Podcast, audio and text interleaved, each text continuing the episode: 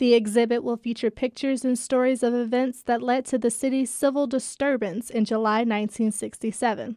Executive Director and CEO Bob Bury says the Society is accepting artifacts and stories from Detroiters who witnessed the violence. There'll be uh, a large effort to create a uh, digital historical archive uh, recording memories and recollections from people who were involved, people that were there back in 1967 so that the story is really preserved in our words, in the words of Detroiters, um, uh, as a as a permanent historical record. Bury says the goal of the exhibit is to connect the issues from that summer with conversations happening today about economic disparity and social equality.